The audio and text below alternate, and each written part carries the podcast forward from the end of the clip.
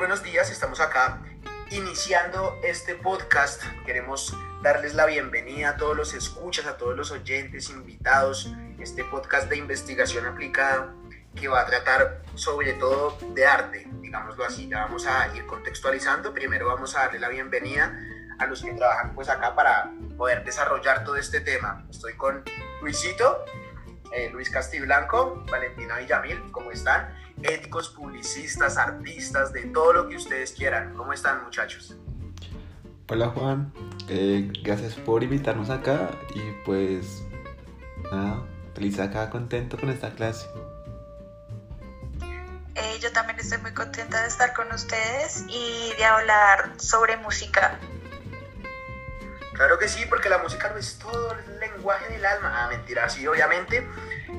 Bueno, en este podcast, ya para iniciar, vamos a dar a conocer los aspectos más relevantes de la corrupción. Ese es el tema principal. Pero ¿cómo? En ese uso de la palanca en la industria musical. Eso es lo que vamos a tratar, esa corrupción en esta industria artística musical y cómo puede esto influir, ¿sí? A nivel nacional, es la idea. Esto con el fin, pues, de generar una crítica a la falta de implementación de la ética empresarial dentro de la misma, ¿sí? Como por qué se está dando y quiénes son los entes que la están provocando y pues los efectos de estas acciones poco éticas en la industria, en la sociedad y pues ya directamente en los artistas afectados. Bueno, Juan, como tú ya habías dicho, pues vamos a hablar sobre la música como tal, sobre la corrupción dentro de la industria musical. Entonces nuestro objetivo general es como dar a conocer los efectos de la corrupción dentro de la industria musical. Claro, y como dice Luis, este objetivo lo vamos a ir desglosando, hablando por parte, principalmente haremos una contextualización de dicha eventualidad a nivel global. Vamos a tocar ejemplos con los mismos artistas, algunos internacionales. Después haremos un análisis de la corrupción de la industria musical en Colombia específicamente y luego crearemos una crítica con relación a dicha corrupción y la payola dentro de la industria de la radio. La payola también se refiere a lo que decía Juan de la palanca como tal. Bueno, y como tal, nuestra pregunta problema sería ¿cómo? Porque el talento de los artistas colombianos no es suficiente para ser reconocidos en la industria musical a nivel nacional y global. ¿Y por qué pasará esto, lo querido Lucho? Pues, bueno, primero para saberlo hay que desglosar lo que es la palabra payola, porque pues muchos de mis compatriotas colombianos no saben inglés. Ah, mentira, no tienen el conocimiento, no es una palabra que se use mucho, incluso dentro de los artistas uno encuentra que realmente no se conoce, sí, incluso pueden estar afectados y ni lo entienden, ni lo ven. Entonces, primero vamos a ver que la palabra es extraída del inglés pay de pagar. La payola siempre ha sido vista como una fuente de ingresos extra para los altos mandos, ¿sí? De la comunicación, de los gerentes de la disquera, de las personas que manejan la radio, todos estos entes que están encargados, pues, de transmitir todo este contenido de estas personas, ¿sí? Lo que hacen es aprovechar todo este poder que tienen para extraer beneficios a cambio de la comunicación, ¿sí? Pues los artistas con los escuchas tienen que ser conectados por ellos y pues obviamente usan este poder que tienen para lograr monetizar y lucrarse ellos mismos. Este poder de la lucrativa impulsa a los conectores del medio a preferir cumplir sus intereses, ¿sí? De grandeza, de riquezas, en vez de pues prestar un servicio óptimo y pues seguir mantener como esa esencia de lo que es la radio, la música y toda esta expresión artística. ¿Conocen algún caso en el que haya pasado de pronto algún tipo de pues artista o de payola? Pues yo no sé, yo conozco uno, pero pues en sí no es payola. Es de los que se puede generar en los artistas que no están inmersos en esta corruptela. El desprestigio se normalizó para fomentar e incrementar los intereses y la posibilidad de ser payola. Pues no sé, como casos de la banda norteamericana, los Guns N' Roses, pues que fue muy calumniada en los 80s por causa de sus excesos, pues muchos vimos sus excesos y pues escuchamos muchos rumores al respecto, ya que fue considerada una de las bandas más peligrosas del momento por causa de sus orígenes sencillos y la trayectoria descomunal que pues la banda llevaba. La ética profesional requiere cómo acabar con los principios del arte y la música, aunque esos principios no son como tan fuertes en algunos artistas, hoy en día siguen como luchando e insisten en confiar en sus virtudes. Así refleja el portal del idioma de los dioses en su reseña La Payola como práctica antiética en la historia de la industria musical de 2018. Bueno, es muy interesante lo que dice Luis, porque como veremos ahorita, esto no solo ocurre en un contexto internacional, sino que para acercarnos un poco más aquí a Colombia tenemos el caso de Javier Fonseca, cantante de la agrupación Alerta Kamarada, que también tuvo inconvenientes para anunciar su primer álbum, que fue grabado en Jamaica.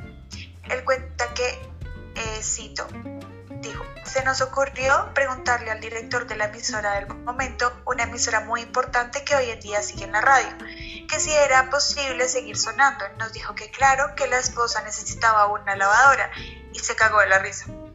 Nosotros nos dio risa también, pero no entendíamos nada. Con el paso de los días entendimos que eso es la payola, que entre chiste y chanza se empiezan a pedir ciertas preventas, remuneraciones, favores, en forma de dinero o en forma de objetos para que la gente pueda promocionar las canciones de los artistas. También entendimos lo importante que era para nosotros trabajar desde nuestra autogestión y poder seguir adelante sin comer cuento de eso. Entonces, muchos artistas también se han dado cuenta que, digamos, trabajar desde lo indie, lo independiente, es como la mejor forma para realmente vender su arte, viéndolo desde el punto de vista. Pero también se ve que trabajar e ir por ese camino es muy difícil para el reconocimiento futuro o el éxito que ellos quieran alcanzar. Claro que sí, y lo podemos manifestar también en un testimonio más que tenemos, eso mismo que dice Valentina, y es de este rapero Roca, un rapero muy famoso, reconocido por su agrupación Tres Coronas, quien pues dejó posicionado el género del rap en un alto standing acá en Colombia, sacó la cara por este género, es reconocido a nivel internacional, e incluso él, que hizo todo esto ya hace bastante tiempo, dice tristemente, y cito: yo soy antipayola y como nunca he pagado ni pagaré, sencillamente ya no sueno.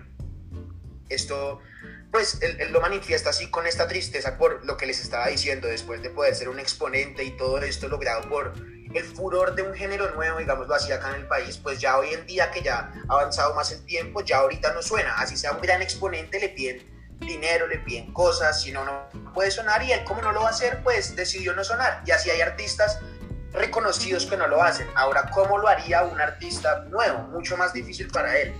Este personaje nos decía que incluso cuando pues llegó a ser reconocido, le podían pedir ya 10 millones de pesos, un viaje en avión, hoteles, cosas así para poder sonar sus discos, siendo reconocido. Y comenta que hoy en día oscila entre 250 mil y hasta 1 millón, lo que le piden para pues poder hacer escuchar sus nuevos temas y sus nuevos álbumes y cosas así. Acá ya pues entra lo que estábamos hablando, ese interrogante pues ante este fenómeno sobre la ética, ¿no? Que de quienes manejan estos contenidos que van a llegar a la ciudadanía. También hablaba de esto al respecto Javier Darío Restrepo, que es el director del consultorio de ética de la Fundación Gabriel García Márquez para el periodismo iberoamericano. Acá ya se toca más precisamente lo que es la radio, no los artistas. Él dice que respondiendo a toda la información que se entrega al oyente, realmente todo obedece a un interés económico, ¿sí? Y esto lo compara con una forma de engaño para los receptores de dicha información. ¿Por qué? Pues ya que estos receptores dan por hecho que realmente están transmitiendo lo que es, ¿sí? La música, están dando oportunidades, nada sin ánimo de lucro, ¿sí? Más que el interés de informar, de dar a conocer y de expresar. Él dice que cuando se mezclan intereses políticos, religiosos, militares o económicos, se está estafando al receptor. eso lo enfatiza Restrepo, quien para él dice que en la actualidad la gran crisis de los medios de comunicación y de la credibilidad de los periodistas se debe a los intereses económicos. Él ya está tocando otro punto, no solamente los músicos, sino todo el periodismo en sí se está viendo perjudicado, porque esta ética ante la influencia, ante la palanca, pues hace que realmente no sea un contenido veraz, sino un contenido influenciado. Entonces es muy difícil. ¿Alguno de ustedes lo había visto desde este punto? Esa estafa al oyente, como esa corrupción que vende la idea y los principios. Pues es que es muy difícil de hacerlo, ¿no creen? O sea, pues pensar que suena la música, pero la intención artística de cada grupo o pues de cada individuo que trabaja duro, pues se llega a perder, ¿no? Es como si un arquitecto construyera un edificio y se le pusiera al final una fachada que no pues deja apreciar como tal la construcción, solo por fines económicos, que ni el arquitecto ni un músico pues se sentirían bien luego de esa tergiversación de su expresión. Y pues todo esto llega pues por el dinero. Digamos que a mí lo de Lucho se me hace muy interesante porque tiene razón. El artista muchas veces no puede mostrarse como es, pero a veces siento que más allá del oyente, que digamos muchas veces no sabe qué hay detrás como de todo este cuento de la producción musical, como de la promoción de esta misma, y más allá también del artista, creo que todo este problema ético solo radica en estos altos mandos que hacen que la industria funcione como tal, porque el problema de esto ocurre en Colombia cuando ya existen sellos independientes o ese trabajo de autogestión. Y es que sobre la payola se ha hablado bastante desde hace años, casi desde el inicio de la industria. Y esto, curiosamente, las personas que más han opinado al respecto terminan siendo las cabezas de las emisoras y no los mismos músicos. O sea, los mismos que hacen la payola. Entonces, no entiendo ahí. Y algunos porque se han visto involucrados en una práctica que paulatinamente se ha como ido normalizando al punto de tomar estos pagos, bien sea monetarios o en objetos, como decía pues ahorita en mi intervención anterior, que esto lo hace para popularizar más su carrera, y otros porque desde su independencia siempre se han mantenido como al margen. No sé ustedes qué opinan al respecto. Sí, pues es un mal viaje, ¿saben? En sí es un problema iniciado por personas que se creen dueños de la música, y pues cuando generalmente estas personas nunca han logrado o pues nunca han hecho música como tal. Es cierto, es preocupante esto de que las personas ajenas como a este arte sean los responsables de tirárselo, digamos, por decirlo así. Y también lo que decía Valentina, pues es muy preocupante, ¿no? La normalización de esto, que ya realmente se da por hecho y se deja pasar y no importa. Pero bueno, dejamos más temas para próximas emisiones, y ya para cerrar esta primera sesión, ¿cuál dicen ustedes o cuál posible solución encuentran ahí por encimita, sí? Para pues lograr ir construyendo, para ver la primera y la última de las soluciones posibles. ¿Qué creen ustedes que se podría hacer para pues bajar un poquito estos actos inmorales, esta payola? Bueno, me gustaría comenzar, y pues como decía el líder de Alerta Kamarada, la autogestión se le dio esta independencia de todo este mundo a la corruptela total.